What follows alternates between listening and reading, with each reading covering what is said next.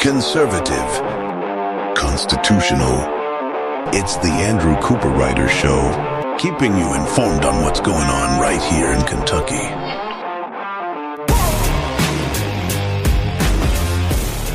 And welcome everybody to another amazing day here on the Andrew Cooperrider Show. Of course, I'm your host, Andrew Cooperrider. Thank you all so so much for joining us today. We got a lot of things to talk about. Jonathan Shell took a stand on natural asset companies being listed on the typical uh, stock trading platforms and and being traded like it was stock. We'll go over what those are and how that affected it. Also, as well, Chris Wiest, friend of the show, constitutional attorney, he made a recent post on social media looking at Kentucky House Bill 5, also known as the Safer Kentucky Act, talking through some of the constitutional concerns as well as legal concerns when it comes to that particular piece of legislation. Uh, additionally, as well, we'll be covering uh, just kind of a, a, good conversation about our schools that I think is kind of long overdue when we take a look at kind of, well, especially you know, yesterday with so many kids being out of schools in so many areas, we'll we'll kind of dig into that. But first, make sure you are sharing the show out to others. Head on over to theandrewshow.com. If you miss an episode, you can go over there to listen. You can listen to this show 9 a.m. on WZXI, 1 o'clock everywhere else.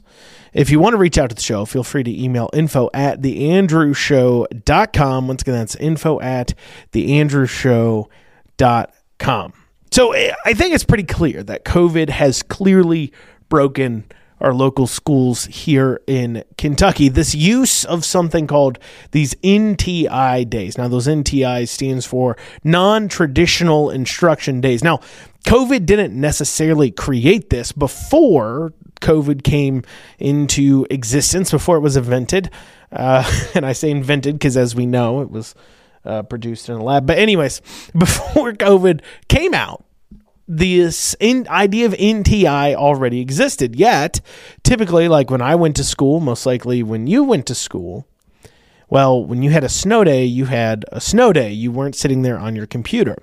And so these schools would work in a certain number of days, like you know, between five and 10, depending on the district and everything else, that they would work in school snow days that they could take off and then make up days, possibly teacher work days, where they would instead have school that was built into the schedule.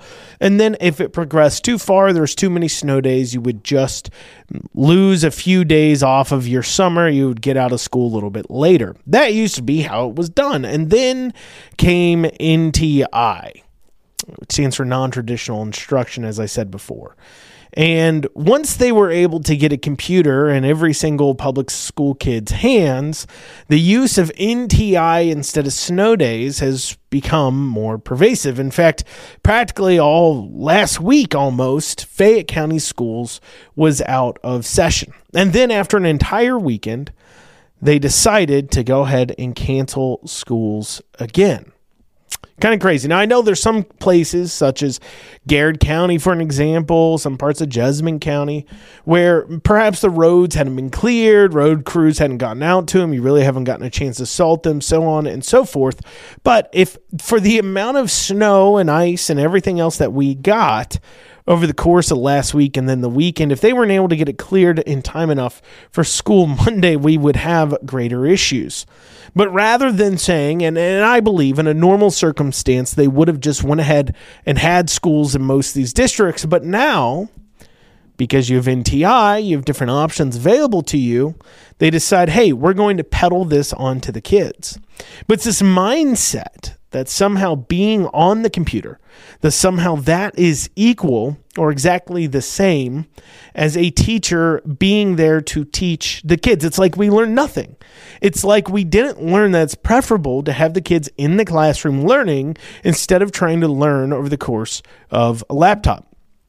In fact, the learning loss that we've seen in our public schools here in Kentucky has knocked out, according to recent studies, nearly a quarter century, 25 years worth of growth that we've seen in our uh, achievement, child achievement. Now, I say growth in child achievement because it actually has been pretty small. I mean, when you start looking at what our schools have accomplished and done, especially compared to spending, you start to see a pretty disgusting picture. And it's worth talking about as we've seen more of these public schools getting upset at our state legislature because, well, they just didn't give them enough money. They didn't give them those 11% across the board unconstitutional teacher raises. If you listen to yesterday's show, you'll know what I meant by unconstitutional because, well, we have to have equitable funding in the state. We can't just hand out percentage based raises when districts are the ones that are setting what teachers' salaries are. No, no, no, no. Can't do that. But, you know, typical Democrats to want you to go ahead and do something unconstitutional, anyways. But no, instead, we have people like Beshear still coming out here pushing and peddling this this constant grasp for universal pre-K as if it will be what ends up delivering us from the learning loss we find ourselves in let's go ahead and take a listen. Uh, you know, Beshear posted this onto his Twitter, this video here. Uh, let's take a listen to what he had to say about universal pre K and why he thinks it's so important. You know, there's they have a significant amount of money in there for childcare. Uh, we put a significant amount of money in there for childcare. It's not going to work without universal pre K. We're going to be in the same spot we were three months ago, six months ago, and nine months ago. We're also really going to have to figure out how to make it work because at least the requests right now are for replacement of federal dollars and for help in in in salaries.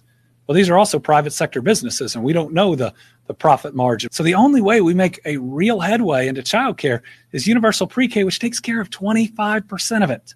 You know, every four-year-old, and, and once they're five, they go into to kindergarten. So that was Beshear talking there about universal pre K and how the legislature, big mean old legislators, just aren't doing enough in order to get this these kids taken care of. Because obviously we live in a world where the government has to be the ones to take care of the kids. Remember, I mentioned that our state legislature is spending 1.5 million dollars to match a federal grant of 1.5 million to give $40 a month on an EBT card to darn near every single Through 12 kid in the entire state because for some reason it's an extension of the federal food program.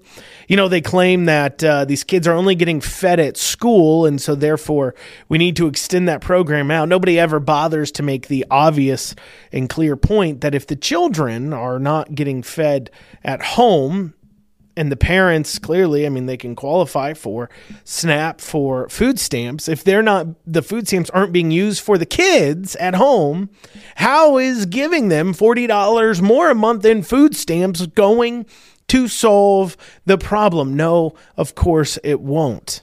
Just like we have people pulling up to schools driving Porsches, but their kids getting free breakfasts and lunches from the schools because of the way the federal program is structured. And they too will also be receiving a $40 EBT card. I mean, just think about that.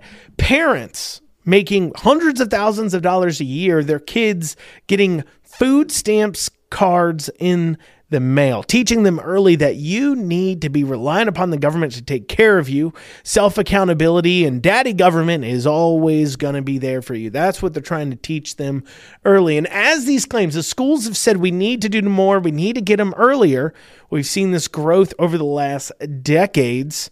Well, has that resulted in actual better results? We're going to take a, a look at that after this short break, we're going to see, you know, as the, as these districts, if you remember yesterday, I was talking about Nema Brewer, teachers union representative, talking about how kids need only 20 minutes for lunch. We can't give them 30 minutes for lunch because schools have to do so much because it isn't like when you were a kid. Well, let's take a look at what school was like when you were a kid, what achievement was, and compare that to what's going on now. See if all this money we're spending and all these claims of mental health and belonging being needed, this DEI DEI push in our K through 12 schools. Let's see if that's resulting in anything. We'll take a look at the stats after this short break.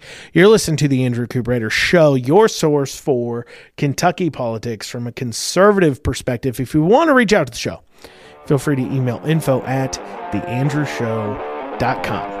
You are back with the Andrew Cooper Show for the break, we are talking about Beshear's push for universal pre K, how he thinks will be the answer to schooling, mentioning that yesterday school representatives claimed that, well, you know, 20 minutes for lunch is all they can afford to do because schools have to do too much. They got too much going on, too much on their plate. They got to fill in the gap in too many areas. And so often we hear that nowadays uh, coming out of our school leaders, our school districts, that their their explanation for why they have so much administrative bloat, why even adjusted for inflation, they're spending so so much more than they used to, to even just a few decades ago.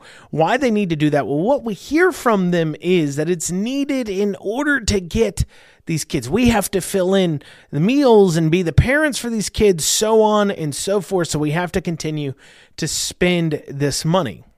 And as school has lost sight, as they've had to put in this diversity, equity, and inclusion initiatives and mental health initiatives, and, and as we've seen the federal government giving grants for mental health providers and our state government even funding those projects, we see line items for millions of dollars putting aside for that in our state budget to put these mental health professionals in K through 12 public schools, we ask the question is it working? What is the net result? Well, let's first talk about uh, what the point is behind sending kids to school in the first place. Because last I checked, you send your kid to school in order for them to learn to do math and reading and so on and so forth.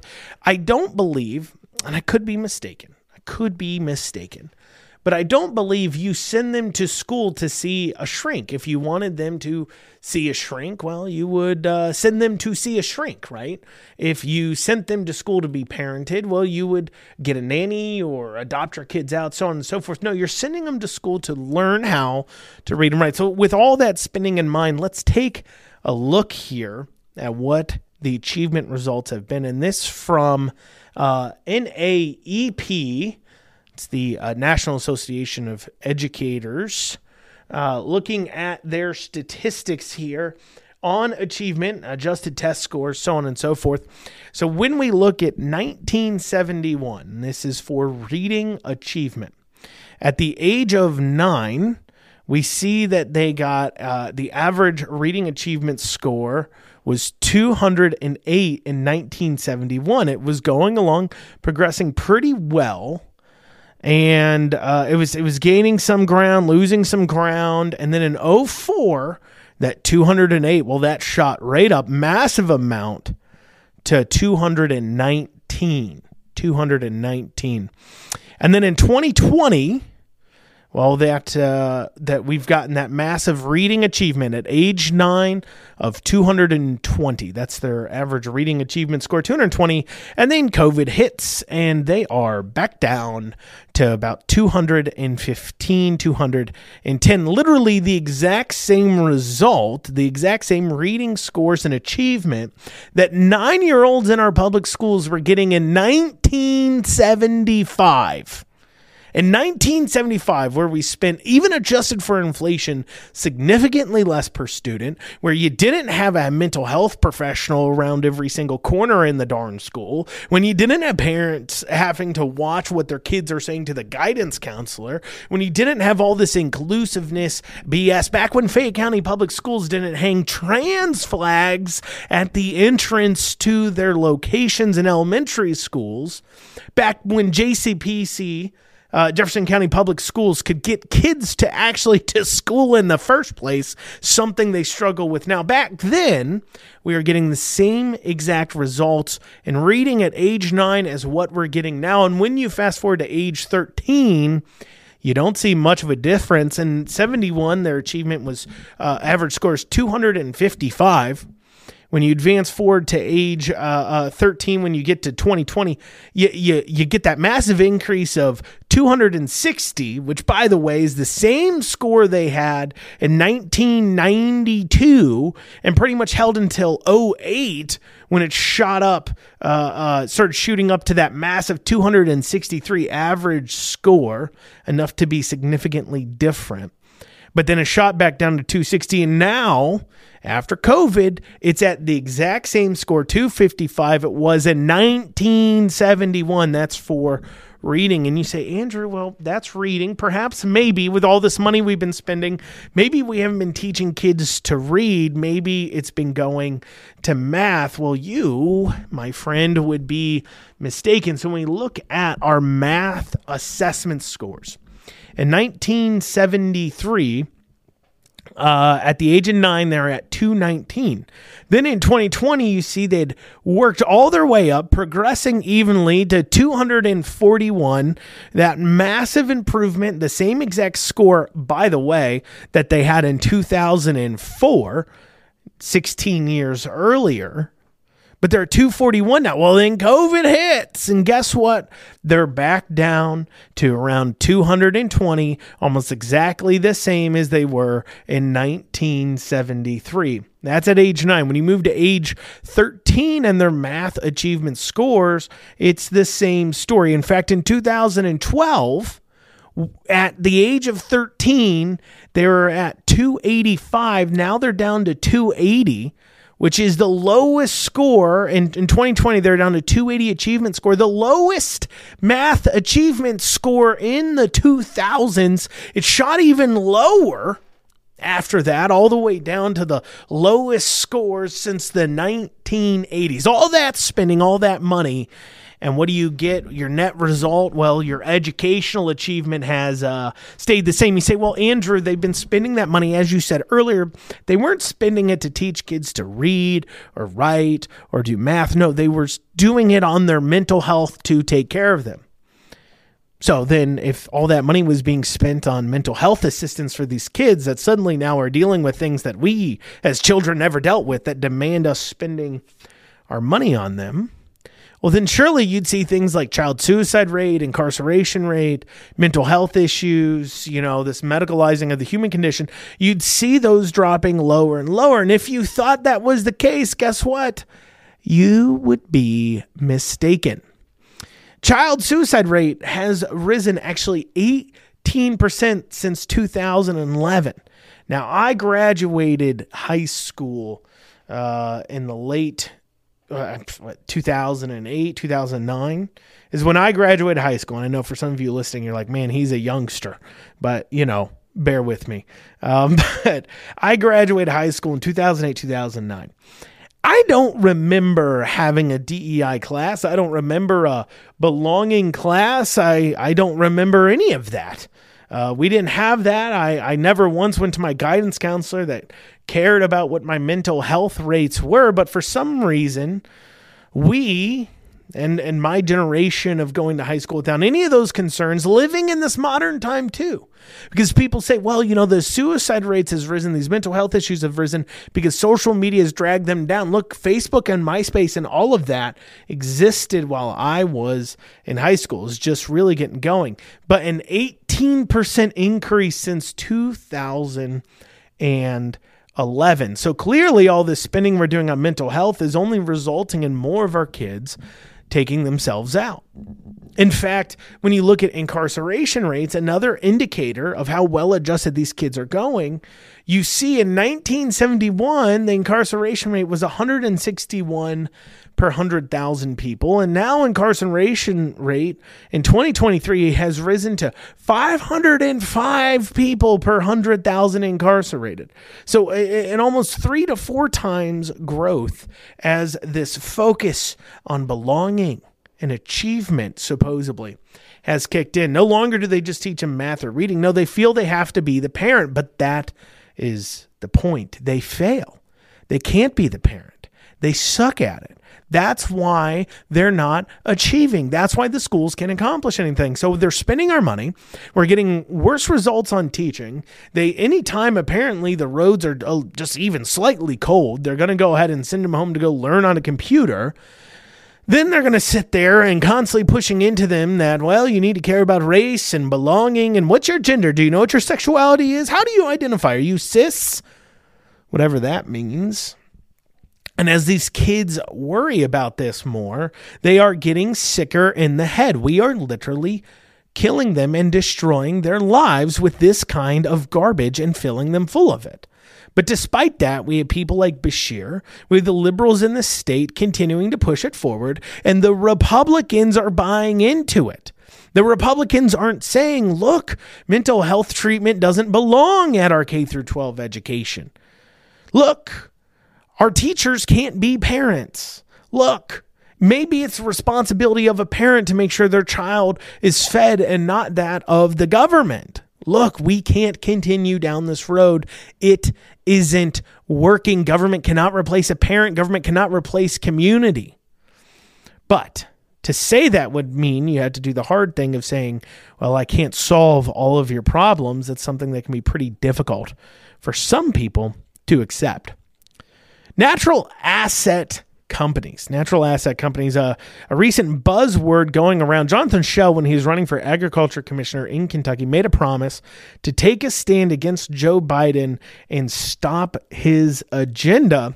Well, we've gotten a good look at Jonathan Shell following through on that, what he means uh, after this short break, we'll go over what these natural asset companies are and what Jonathan Shell, Agriculture Commissioner in Kentucky, did to take a stand against them and why we should be applauding that move as this was moving to destroy that very important farmland all across America and right here in Kentucky. You're listening to the Andrew Cooperrider Show, your source for Kentucky politics. Want to reach out to the show? Feel free to email info at theandrewshow.com. Once again, that's info at theandrewshow.com. You are back with the Andrew Cooperrider Show, your source for Kentucky politics. Maybe you've looked around recently and realized, well, hmm, there's not really too many farms getting started in Kentucky. There's not too many people breaking into the business. And a big part of the reason why has to do with just the sheer cost to get into farming. A real big problem for, of course, one, a country that needs to feed itself, and of two, of course, for a state that has relied on farming jobs for almost all of its history to be a heavy, if not main, source of income for the state. Could be a big, big issue. You need farms. We just need them. You, you got to eat, right?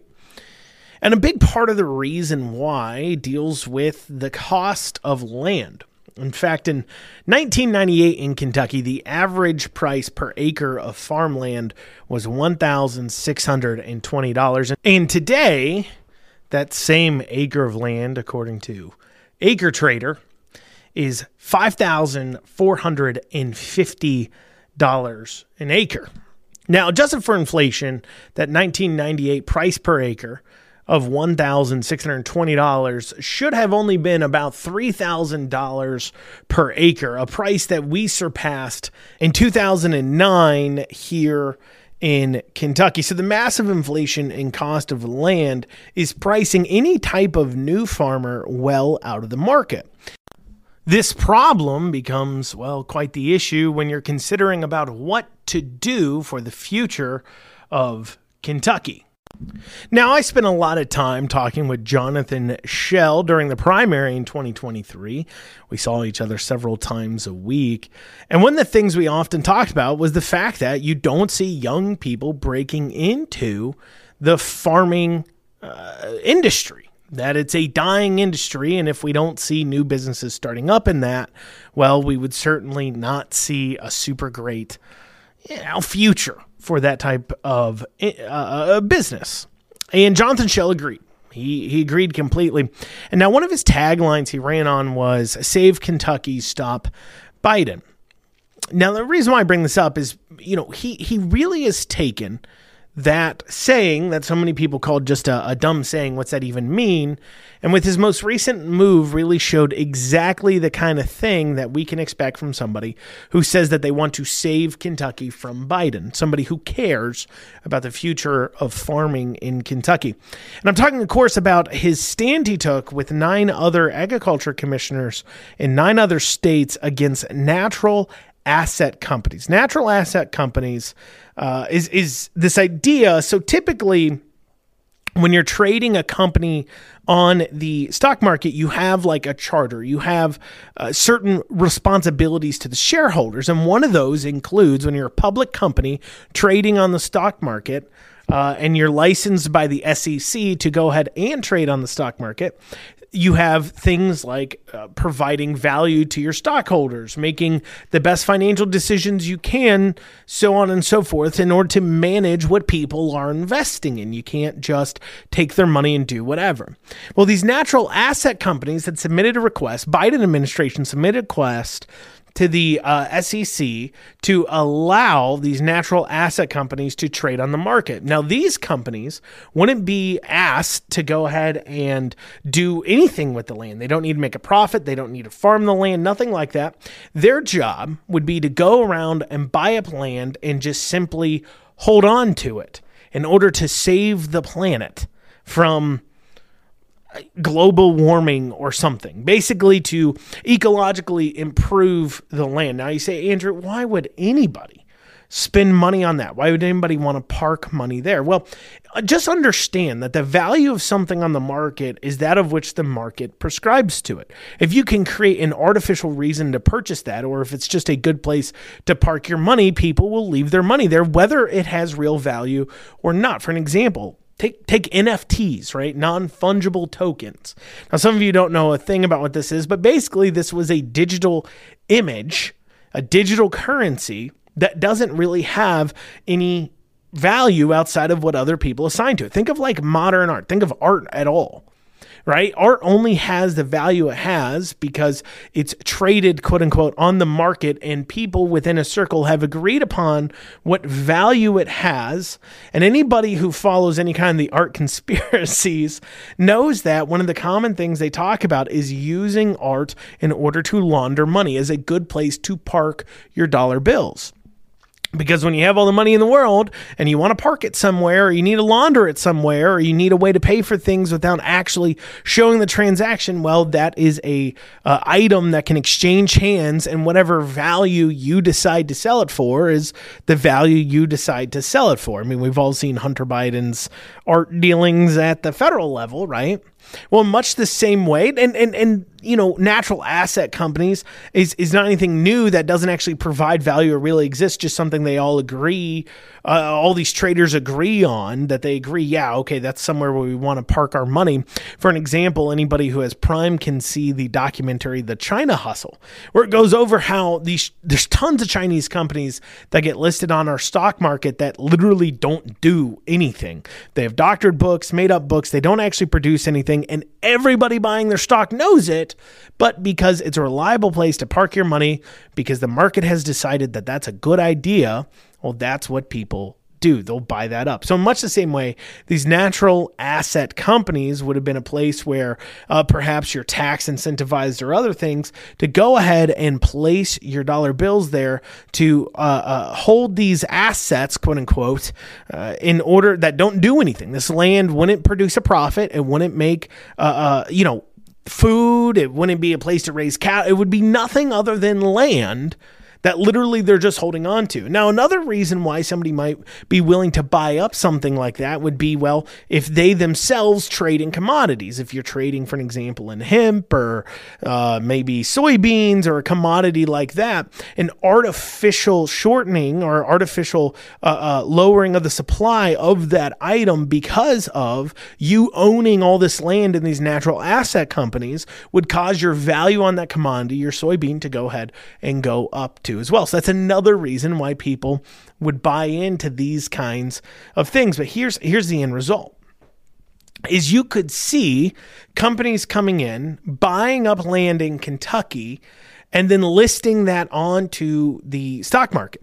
And as there becomes this mad rush in to go ahead and purchase up that land on the stock market, this company now has way more money than everybody else in the market. And suddenly now you're trying to already farmland that is, has outstripped inflation by almost twice as much since 1998. Well, now you're competing against the entire world to buy farmland in Kentucky, and you're trying to buy land to do something with. They're just buying land to hold on to it in order to provide a place for these people to park their cash. It becomes quite the quite the problem.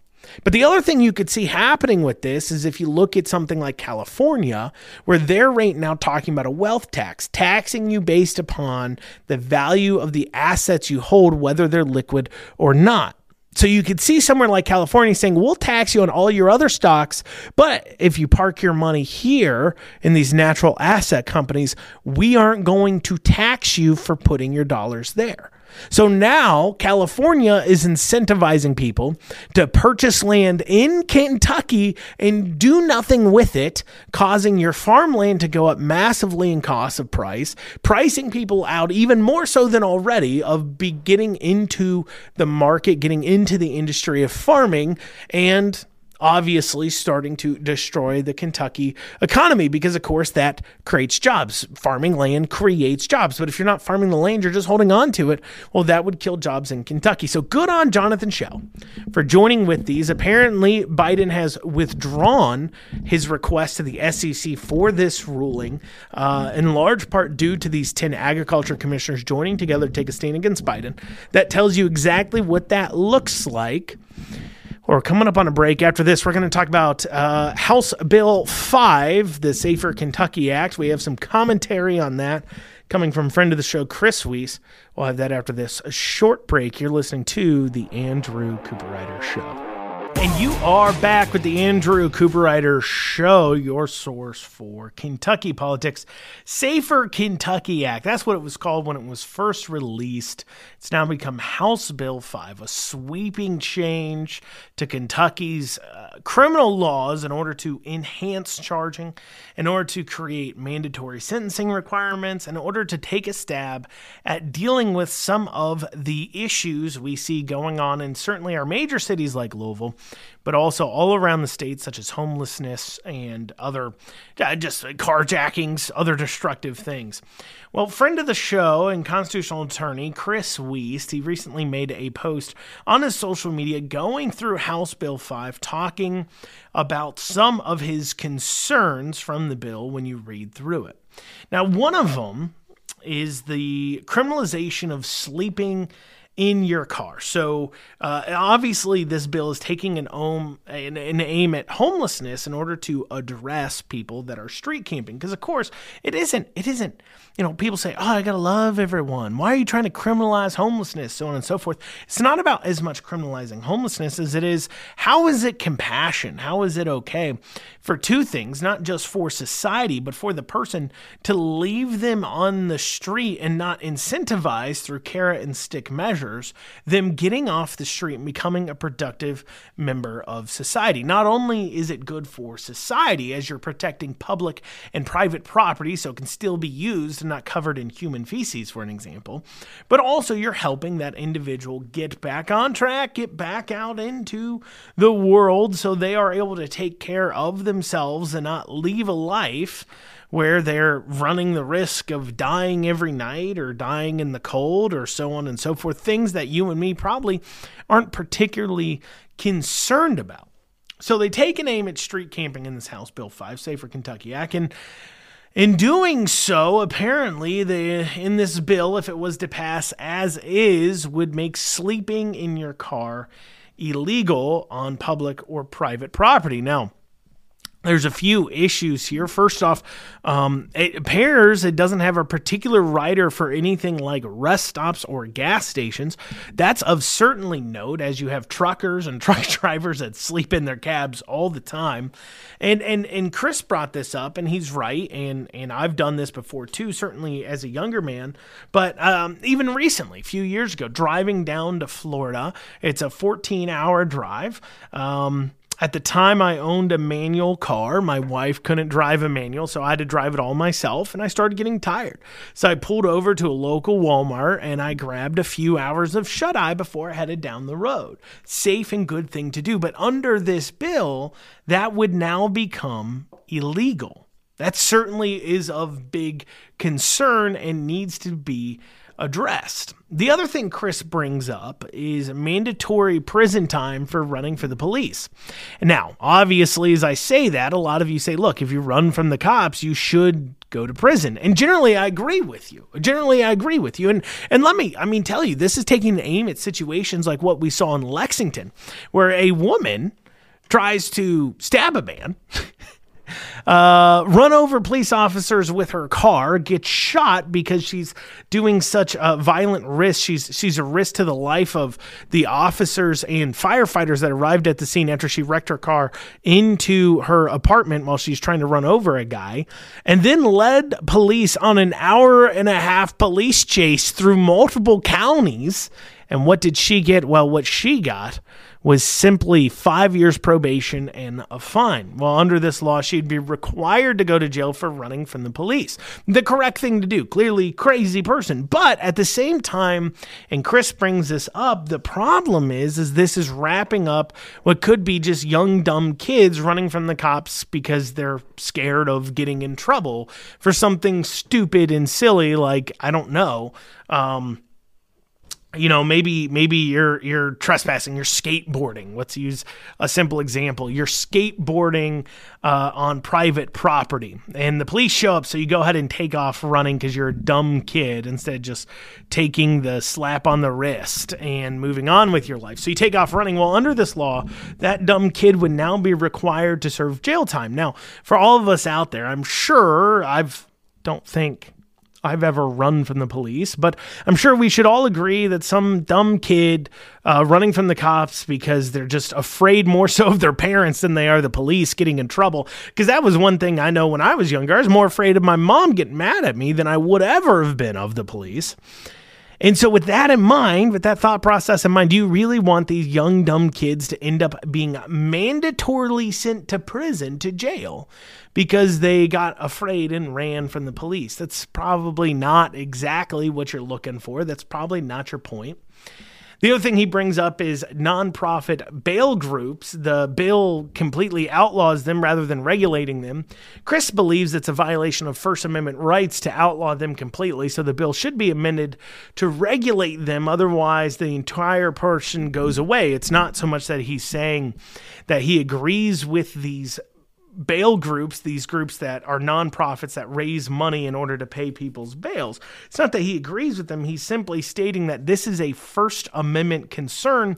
And by ins- outlawing them completely, instead of trying to sit down and regulate them, the entire provision can get overturned because you can't outlaw them completely, but maybe you could regulate them. And that should be what you're trying to do. And then finally, he brings up some of the Second Amendment issues. And this is directly from the bill now. It says, notwithstanding any other provisions of this chapter or section 32 of this act, a person shall not be eligible for probation, parole, conditional discharge, conditional release, or any other form of release prior to completion of his or her sentence if, in the commission of the offense, he or she used a firearm which was in possession of possessed in violation of state law, including firearms which are stolen, defaced, or loaded with restricted ammunition. So basically, they're saying that you're not eligible for probation, parole, conditional discharge, or conditional release if you used a gun you shouldn't have had uh, while carrying out the crime. Now, if you're just saying a person who's illegally possessing a firearm, uh, such as a, a stolen firearm, this is what Chris says. If you're talking about somebody who just has a stolen firearm or is a felon with a firearm, okay, that's one thing. We can have that conversation. But instead, they're talking about somebody who just illegally is possessing a firearm. Well, you can illegally be possessing a firearm if it doesn't have under under state statute, and, and Chris points this out that this is probably violating the Second Amendment that you're you have a defaced firearm if it doesn't have a serial number on it. Well, serial numbers weren't even required on firearms until 1968. And also the provision says if you cover up the serial number. So let's say you decide you're going to get fancy with the rattle can and paint your own uh, uh, um, design on your gun or you're going to i don't know let's say uh, uh, vinyl wrap your firearm but you happen to cover the serial number in the process and then you get convicted of committing a crime with that gun. And, and committing the crime with the gun could be simply as you know you were defending yourself in a situation. They say ah, maybe you shouldn't have been doing that and they give you um, some uh, some time in jail maybe not the same as, as full-on murder. Well according to this you would be ineligible for parole or probation uh, be if you were even slightly covering that serial number, even though you were legally possessing the firearm otherwise.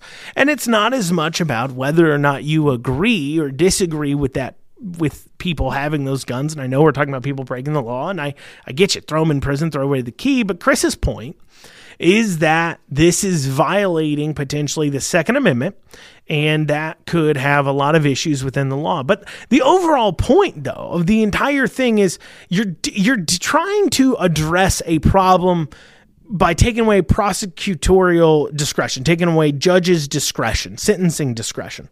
You would like to think that judges, especially elected judges, would be representing what's best for society and the people. But the problem is we're seeing these liberal judges and prosecutors that are using discretion in a way to let clearly violent and horrible lawbreakers get away with sometimes not even going to jail in the first place. And so, to address that, you're trying to pass mandatory sentencing. What you should be doing instead is impeaching these people. That should be what you're doing. Stop trying to make laws that they're going to try to find a way to loophole out of anyways in order to get around enforcing them on the people that they should be. And instead, you're going to end up catching up otherwise well intentioned, maybe people who make slip ups and mistakes. You're going to end up catching them up in something that you put in place that normally a judge would discretionarily say, you know what, that person really probably shouldn't be full on thrown in prison for that. Well, now you're forcing them to do that because you can't trust other judges to not abuse that. Start impeaching people, please. Instead of passing more laws that they're going to go around, hold some people accountable. Well, y'all, that's what we have time for today on the Andrew Cooperrider Show. I thank you all so, so much for joining me. We'll be back here tomorrow, 9 a.m. WZXI, 1 o'clock everywhere else. Have a great rest of your day.